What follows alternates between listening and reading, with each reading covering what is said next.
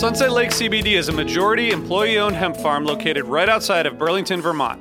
Before they started growing hemp, Sunset Lake Farms produced cream for Ben and Jerry's. Sunset Lake CBD doesn't use any pesticides or herbicides to grow any of its hemp plants, and they use organic fertilizer and other sustainable farming techniques to ensure the long term health of the soil and to minimize their carbon footprint.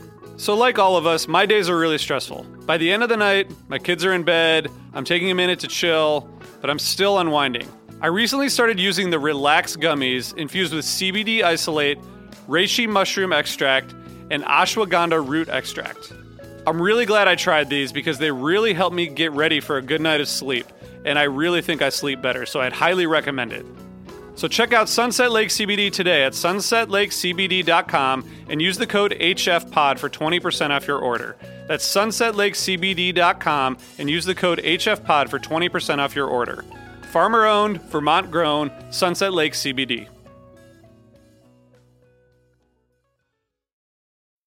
When you need mealtime inspiration, it's worth shopping Kroger, where you'll find over 30,000 mouth-watering choices that excite your inner foodie. And no matter what tasty choice you make, you'll enjoy our everyday low prices, plus extra ways to save, like digital coupons worth over $600 each week. You can also save up to $1 off per gallon at the pump with fuel points. More savings and more inspiring flavors make shopping Kroger worth it every time. Kroger, fresh for everyone. Fuel restrictions apply. Strike! Tell me something I don't know, ump. Well, unlike that nasty curveball, there aren't any surprises when you finance your next car with Carvana. You get real terms personalized for you right in your strike zone. Really? Steeride! Wha- How am I supposed to focus when you're telling me about Carvana? Well, Slugger, you gotta keep your eye on the ball. Just like you can keep an eye on your customized down and monthly car payments. I can customize those? He's out and on his way to finance his next car with Carvana. Visit Carvana.com or download the app to get pre qualified today. We'll drive you happy at Carvana. Hey, listeners, I want to tell you about a sponsor, Music Masters Collective. They're a nonprofit organization that produces unique music events, providing opportunities for fans and artists to meet and collaborate in an inspired and creative atmosphere. Every week, they host different events, all with the opportunity to learn from world class musicians like Oteil Burbridge, Trouble No More, former members of the band, Milk Carton Kids, Nikki Glaspie, Bill Frisell, Shawn Colvin, and many more. This June, join the Fab Four, Joan Osborne, John Sebastian, Marshall Crenshaw, and a great group of faculty for the debut of Magical Mystery Camp. This all inclusive, once in a lifetime music vacation experience in the heart of the Catskills will be packed with nightly performances, workshops, speakers, song circles, open mics, and a lot more. If you're a performing musician at any level, bring your instrument. If you're a music lover, bring your good spirit. It's an amazing experience for individuals, friends, and couples alike. Registration is open, spots are filling up, so check it out soon. And scholarships are available. Check out magicalmysterycamp.com slash helpingfriendly to learn more.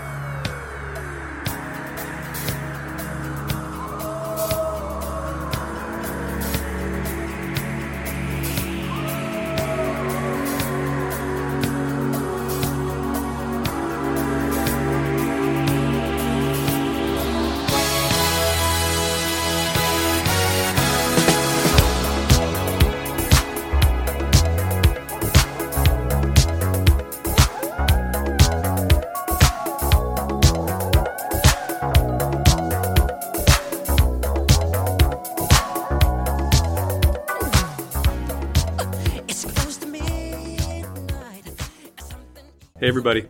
It's RJ from the Helping Friendly Podcast. We have a special episode for you today. One day away from Halloween, we were able to talk to someone who played a, a key role in the 2009 Halloween sort of mystery and reveal. If you all remember the, the albums that were getting murdered every day. Um, and then at the end, right before they came out on stage to play Exile on Main Street, there was a four minute and 20 second exactly video that was played that um, showed all 99 albums, the artists, the songs, And um, we, we talked to the guy who who made that happen, Justin Bolognino, who's a friend of the pod and has been on before. But um, this is a YouTube um, premiere video that by the time this goes up, you'll be able to click on the link in the show notes and watch the YouTube video, which is about 13 minutes long. This full conversation is about 25 minutes long. We wanted to put it out there so that everyone in the HF Pod family could hear the conversation and hear some of the stories that Justin tells that got cut out because of time. Um, so I hope you enjoyed this conversation. Please uh, click on the link in the in the show notes to see the video. It's really well done by um, producer Alan Berry, who's been doing a great job with videos for Osiris, um, including um, putting a lot of Tom's videos for Under the Scales to to uh, to uh, together and out there in the world. Anyway, we'll hopefully see a lot of you in Vegas. Um, we'll be doing a couch report from Vegas on uh, Thursday, and otherwise, we really hope you enjoy this and hope this kind of amps up the anticipation of Halloween a little bit. So, have fun, be safe, keep on rocking. Hey, everybody! I am here with a, a special guest, uh, two special guests. One is uh, Tom. Hi, Tom. Not so special, but hello, thank you. and uh, our other special guest is Justin Bolognino, who is the founder CEO of Meta, Phish fan, friend of friend of ours. Um, hey, Justin. We can go with moderately special guest. Moderately special guest. So the reason we're here, we're um, it's just about time for Halloween 2018, and we've been well for Osiris. We've been doing a Halloween contest. We're doing all kinds of cool stuff around Halloween, but um, we started talking with Justin a few months ago because Justin was involved in what I think was the most um, interesting Halloween probably ever, and you you played a, a part in that, and we're going to talk a little bit about how, your part and how that all came together. But we'll talk about the lead up and all that, and and I guess with people probably know by now, but we're talking about Halloween 2009 uh, from Indio, and Tom's going to share some of his memories, and Justin's going to talk about his involvement. So so let's let's maybe just dive right into to Indio because it was the first Halloween, obviously of 3.0, but also the first Halloween since 1998. Seemed like they were probably pretty psyched to get back to what had been an amazing tradition for so long. I, I have 76 memories uh, that I want to share, but uh, the the weird the, the the most amazing part was you know this is a festival and a Halloween, which was probably why you said it was the most special Halloween.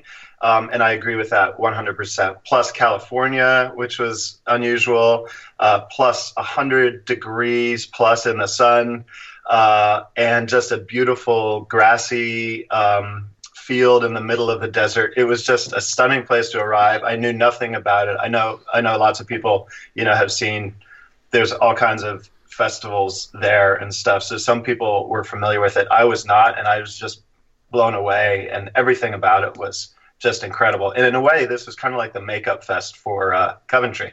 Yeah, that's a good point. And so, Justin, you're professionally you you create sort of events and experiences. I guess to oversimplify what what you do, but this was to get your take on like the experience leading up to the Halloween with the the game, with the '99 albums, and and all of that.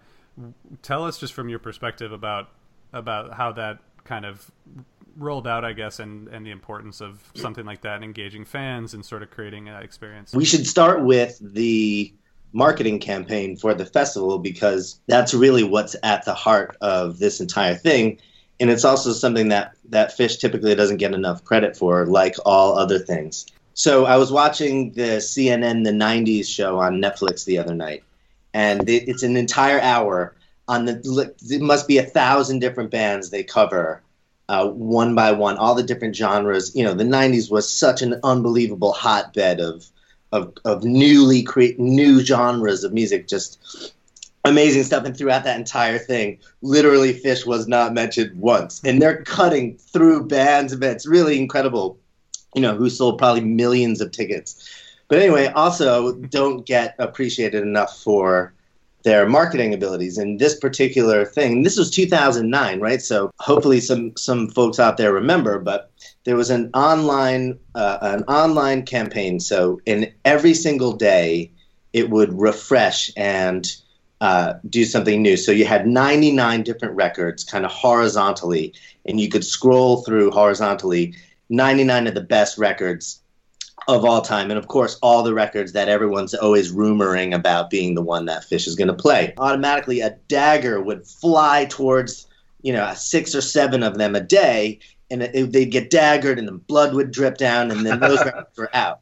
And so, you know, from a marketing spect- perspective, they had all of us hooked on this thing where every day we're ref- going back to the website and refreshing, you know, to see which of the different records is going to get stabbed. At the time, I was representing and wholly obsessed with um, an audiovisual remix trio out of the UK called Eclectic Method. And so, what Eclectic Method would do is they would take music videos, movies, TV shows, and they would chop it all up and then they had DVD turntables. So they would cut and scratch all the videos and audio uh, at the same time. These two things came together, and, and I'm, I'm, it's funny, I'm looking at that proposal that I sent uh, over to the folks over at Phish, and it's presented October 22nd. And so what we did was we said, wait a minute, so what if we took all 99 different records and cut up all 99 different records and created a video. You know, the conditions of this pitch were also very important. The conditions were that at any given time, Phish had the right to just say no, including after delivery of the final assets. The the album game was happening and that was really cool and and hopefully people will be able to see some clips from that while while they're listening to this interview but um, do you do you remember like did you just reach out because you're like they should this should be part of the thing because it's because of the album thing they're doing and because of this other influence you had? Or were you asked to like help in some way? Or was it more of just like a proactive pitch? This was a 100% cold effort okay? Nice. this was awesome. i didn't know anyone our proposal was to cut 99 different pieces of content into this thing. And so basically they were like, all right, go for it. And the terms of our contract are if they don't take it, we get a thousand dollar kill fee, one whole thousand dollars. and if they take it, we are rich uh-huh. because we were given twenty five hundred whole dollars.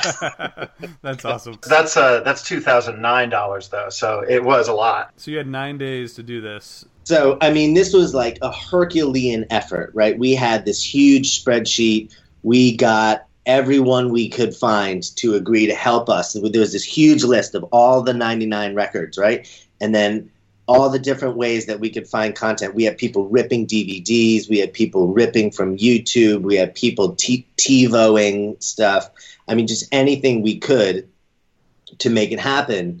And so then the next day is a test mix on the 23rd. So so in 2 days we sent I think it was like one little chunk of it and basically this was kind of the the Phish like tension and release of the project the whole time. It was like we'd make a chunk and then we'd send you know never never did I get to interact with the band of course like there's always every the whole creation was done uh, through the management. Mm-hmm. So we'd make a chunk, we'd send it over, they go, cool, keep going and we go, but any feedback? And they just go, no, cool, keep going. and so we just kept going. And did you and you went to Indio? Um, did you guys have to do stuff on site or was it just like a handoff and then hope it all goes well from their side? The getting to indio in and of itself was an entire other uh, story you know is just one for the Phish record books. Uh-huh, uh-huh. Phish is like always teaching you lessons right? It's like the lessons of nature. And one of the lessons of nature that Phish taught us at this time was like if you really really badly want or are hungry for something they're going to make it really hard for you to get that thing, right? and so, with all this anticipation built up, you know, I flew out there. I think I had three copies of the DVD. Actually, check this out. Here's one of the DVD. And we arrive, and the dude that, the original dude, and I, I, I don't want to name him, um, but he. Uh, Please name him. This dude was just a total, total character. Had this uh, big, long, like Lincoln town car. Went to his place, and we're like, all right let's go. Here we go. We're going. We're going to the Phish show. It's their first Halloween. And, and, all right, just a second. I gotta go get my costumes. And then you know, and then we get in the car. Finally, all right, we're going. Here we go. Let's go to the. And then oh, by the way, I have to pick up my girlfriend at the airport. One thing after the next. It just led to us missing the first set. Uh, so, Tom, did was your experience getting to Indio similar, or, or did you have a, an easier time? Um, because I know the laws of physics that Justin's talking about, I always kind of try to get to festivals and stuff a day early, and uh, was rewarded with um, this sort of empty RV field and just one amazing huge bus on the middle of the field. And I'm like, I, oh man, my RV isn't here. And I walked up to it and it said Tom Marshall on the side. yeah. And I was like, holy shit. And there was like a, a it was that no one had arrived yet. So there was like a taped bag of stuff on the door. And it was really cool. Swag, like it, looked, uh, you know, some shirts, some, it was just amazing stuff. And the RV keys. And, uh, I was right next to the stage pretty much, and my pass allowed me to go through the door right to the stage. And I thought this is going to be super convenient because it's hot as fuck, and uh, we're going to want to ha- come back here for beers and air conditioning uh, on the set break. Well, not so much. The the security was so tight that um, all my friends had to walk a quarter mile to the main entrance and then a quarter mile back. It was like taunting. My my RV was right there, and yet we had to walk all the way around. So by the time we got to my RV, we'd worked for those beers. uh, and just uh, let me just do a quick side note story about that.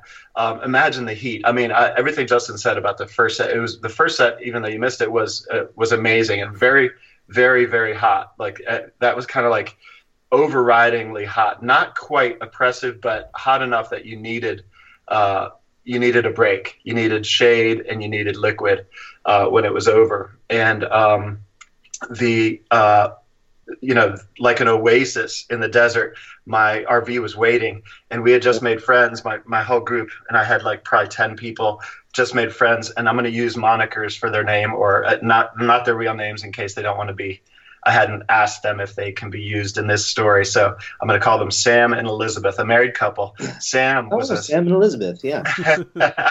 Sam's a special forces guy. And uh, we had attributed tons of like assassinations to him and stuff, and like, you know, incursions and really like incredible stuff. But like all those special forces guys, he didn't, he never said a thing. He never, ever, you know, ever bragged, never. So, so all the stuff that we said about him was all made up. Guys, Sam uh, had this wife who uh, I guess she got like caught inside her head in a weird way, you know, too many chemicals of some kind. So she made it back to the RV first.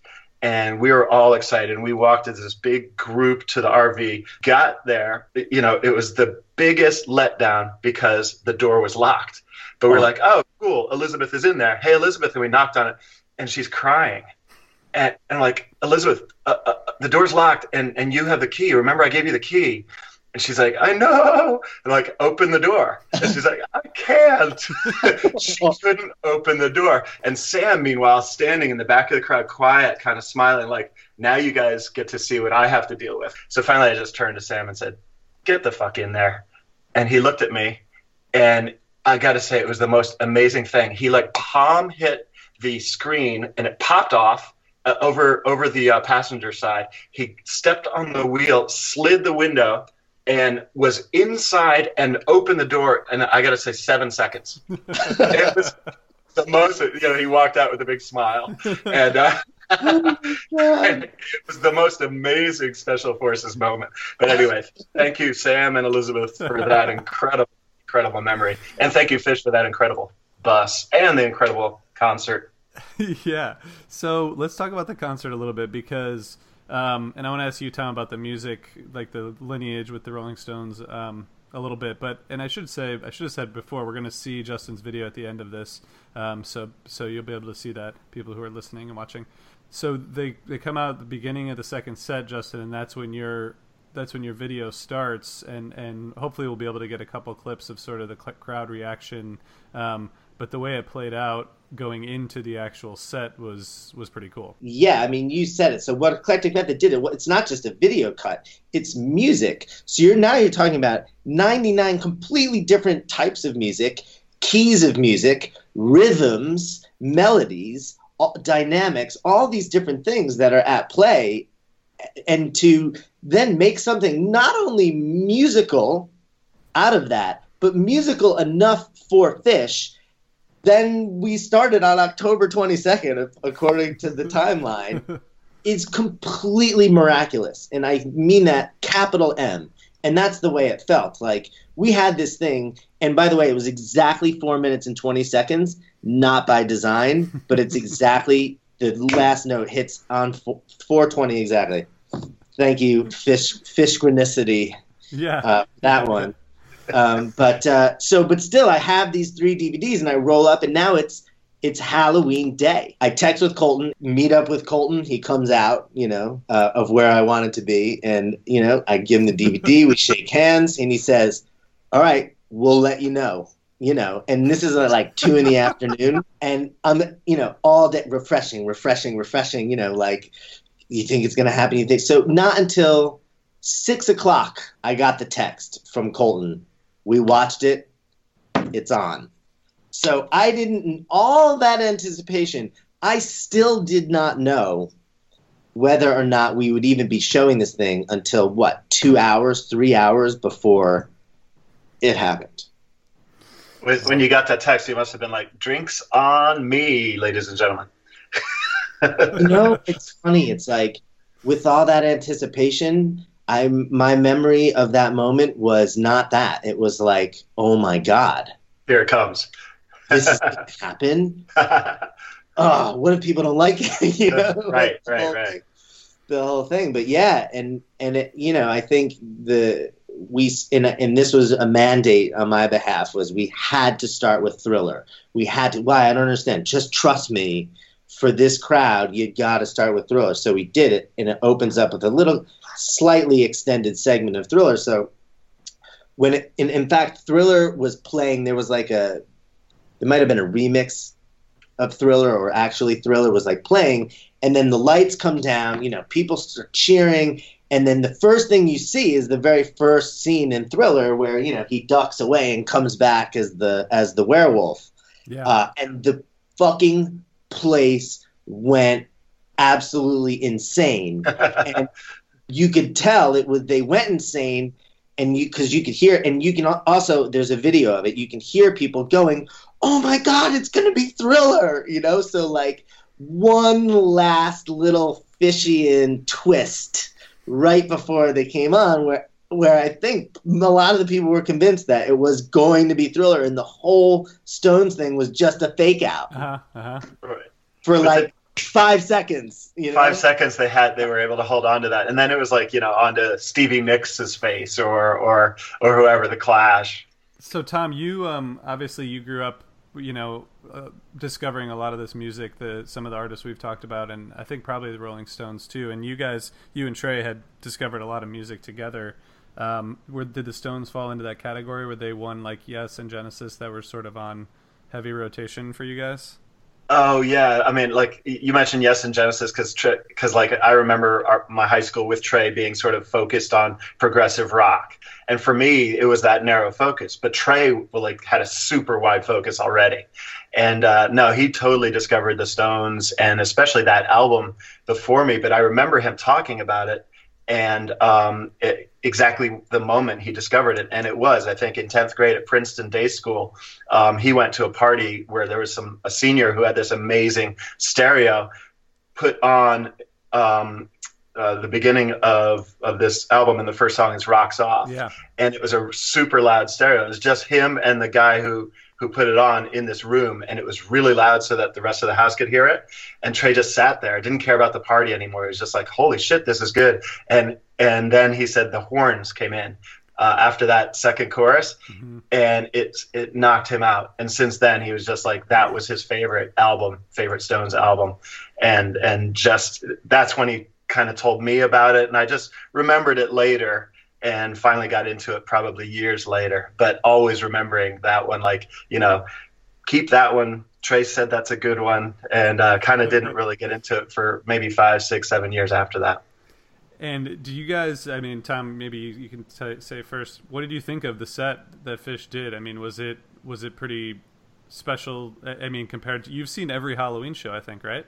I've seen every Halloween show, and that one, um, you know, there's been special guests and stuff, but there was something so killer when um, the, you know, walking up onto the riser behind the band, uh, this horn section, uh, you know, strode up, and then Phish, very matter of factly, kind of came out and just started playing, and it was like, it was it was really super surreal, especially after that video, because the end of the video, and Justin, you you are credited for this, uh, showed the most, and the Stones are cool without trying, but this had to be like the coolest footage of them right before walking on stage, and they're just so incredibly cool.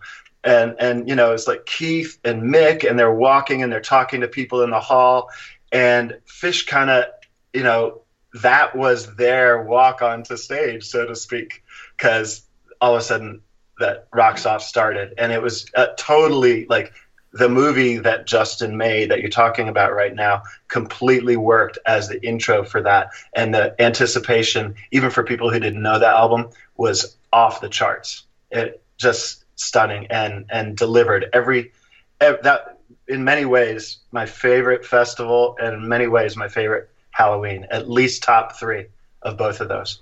Wow. Wow. That's so crazy to hear. yeah. And well, that was, uh, that was Cocksucker Blues, which is very hard to find, but we knew we had to find it because yeah, that's the scene. That scene it starts in their dressing room, and then they just slowly walk through kind of the back hallways, you know, the cinder block style back hallways, and yeah, there's people on road cases, and you know, and they're saying, and they slowly walk out, and that isn't in our video. Uh, you see at the very end, you'll see Mick, and that's where it starts. But we cut that. That's the four minutes and twenty seconds because they didn't want. They didn't want, in case it leaked. They, I think they didn't want it getting out. That's how protective they were. They're definitely on there though, right? This sounds right at the end of the video. Yeah, yeah, it's yeah, yeah, yeah. blues that that's from, and then they, Right. yeah, they walk onto stage, and yeah, this was that's all by design, and then Phish walks onto stage. But yeah, there was a certain there was a certain soulfulness to it, like a delicacy that that that could at any time you know be corrupted, and it never was that night. I think that to me that was my biggest memory of that that particular set, and also Shannon uh, or uh, Sharon Jones. yeah. Shannon. Sharon Jones was like the there was like a giant pumping heart at the center of that stage in that woman. There's another force, a force to be reckoned with on Yeah. stage. Yeah, I agree. So, guys, we're gonna we're gonna watch um, this video and let people see it. Um, and I guess before we do that, Justin, this is like really cool to hear the story behind this and, and hear your memories, Tom. But Justin, what was the um, like after this was over, or even looking back now? What were like uh, a couple lessons that you that you learned, or, or reflections back on this project? Oh man, that is a big question.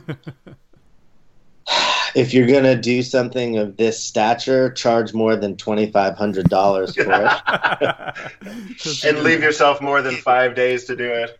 Yeah, I'm kidding. No, I mean, I think I think there's a thing that happens, right? And I see this enough with with my career, and I'm where you can see it. You can see the you can see the final thing in your mind's eye, and it's real hmm and you have to just chase that thing no matter what. You just have to chase that thing. Uh, and you know these like the eclectic method guys, the they are were three British club kids. They hated Phish.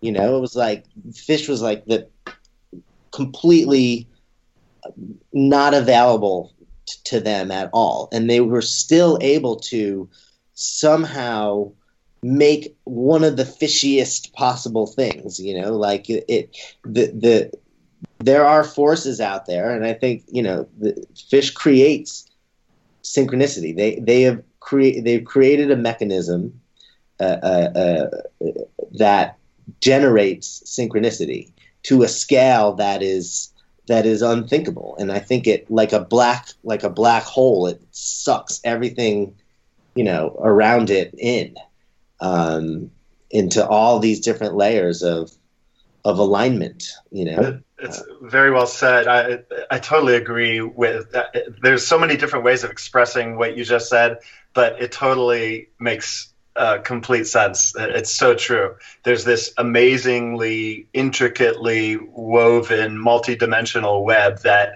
if you get involved in any way uh, with with Phish, uh, you know, or doing something either you know with them or even getting to a show uh, you're involved in that web in some way and everyone knows every fan knows exactly what we're talking about yeah. i love that that and the, not the least of which is the music right like i remember i, I just i knew mo- a lot of those albums when they were going through the 99 album game but there were several that i discovered because of that and i've been discovered so much music because of Phish. i'm sure everyone listening like can can identify with that in some way it's it's pretty crazy it's a it's a big it's a big force of nature. We're lucky to be a part of it. Um, so all right, let's let's play the video. Um, we're gonna let people watch that. Um, and Justin, just want to say thanks for coming on, sharing this, and putting this together, and um, making it a part of a what what Tom said is was you know one of the best Halloweens ever. My pleasure, gentlemen. Yeah, thank you. Thanks, Justin, and thanks, RJ. What is a city without its music? The legacy of the New York Philharmonic is incredible. Nearly two centuries of history. That's a lot of music and a lot of stories. I was sitting on stage for the very first time thinking, I can't quite believe this is happening. Join me, Jamie Bernstein, as we explore the history of the New York Philharmonic. It's the NY Phil story made in New York, a podcast about a city, its people, and their orchestra. Listen wherever you get podcasts.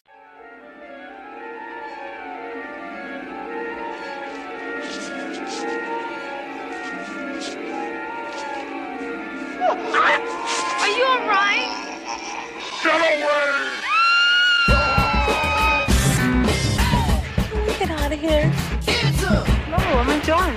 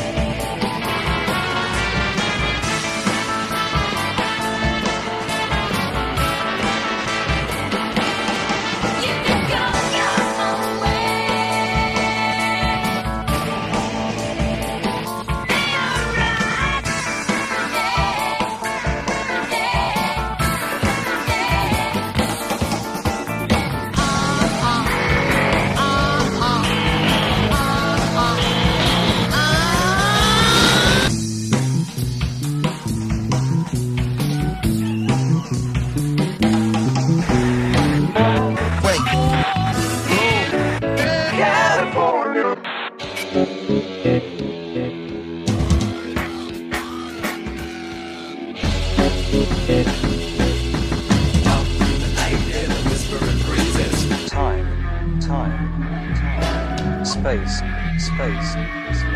Ah. Then what we got here now?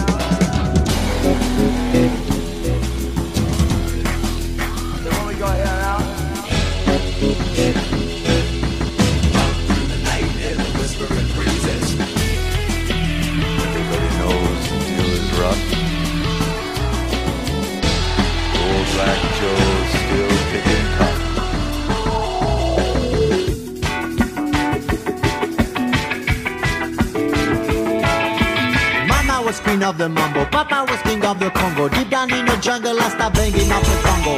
Every motel I to beat, in my place scared of me. I'm the king of bongo, baby, I'm the king of bongo bong.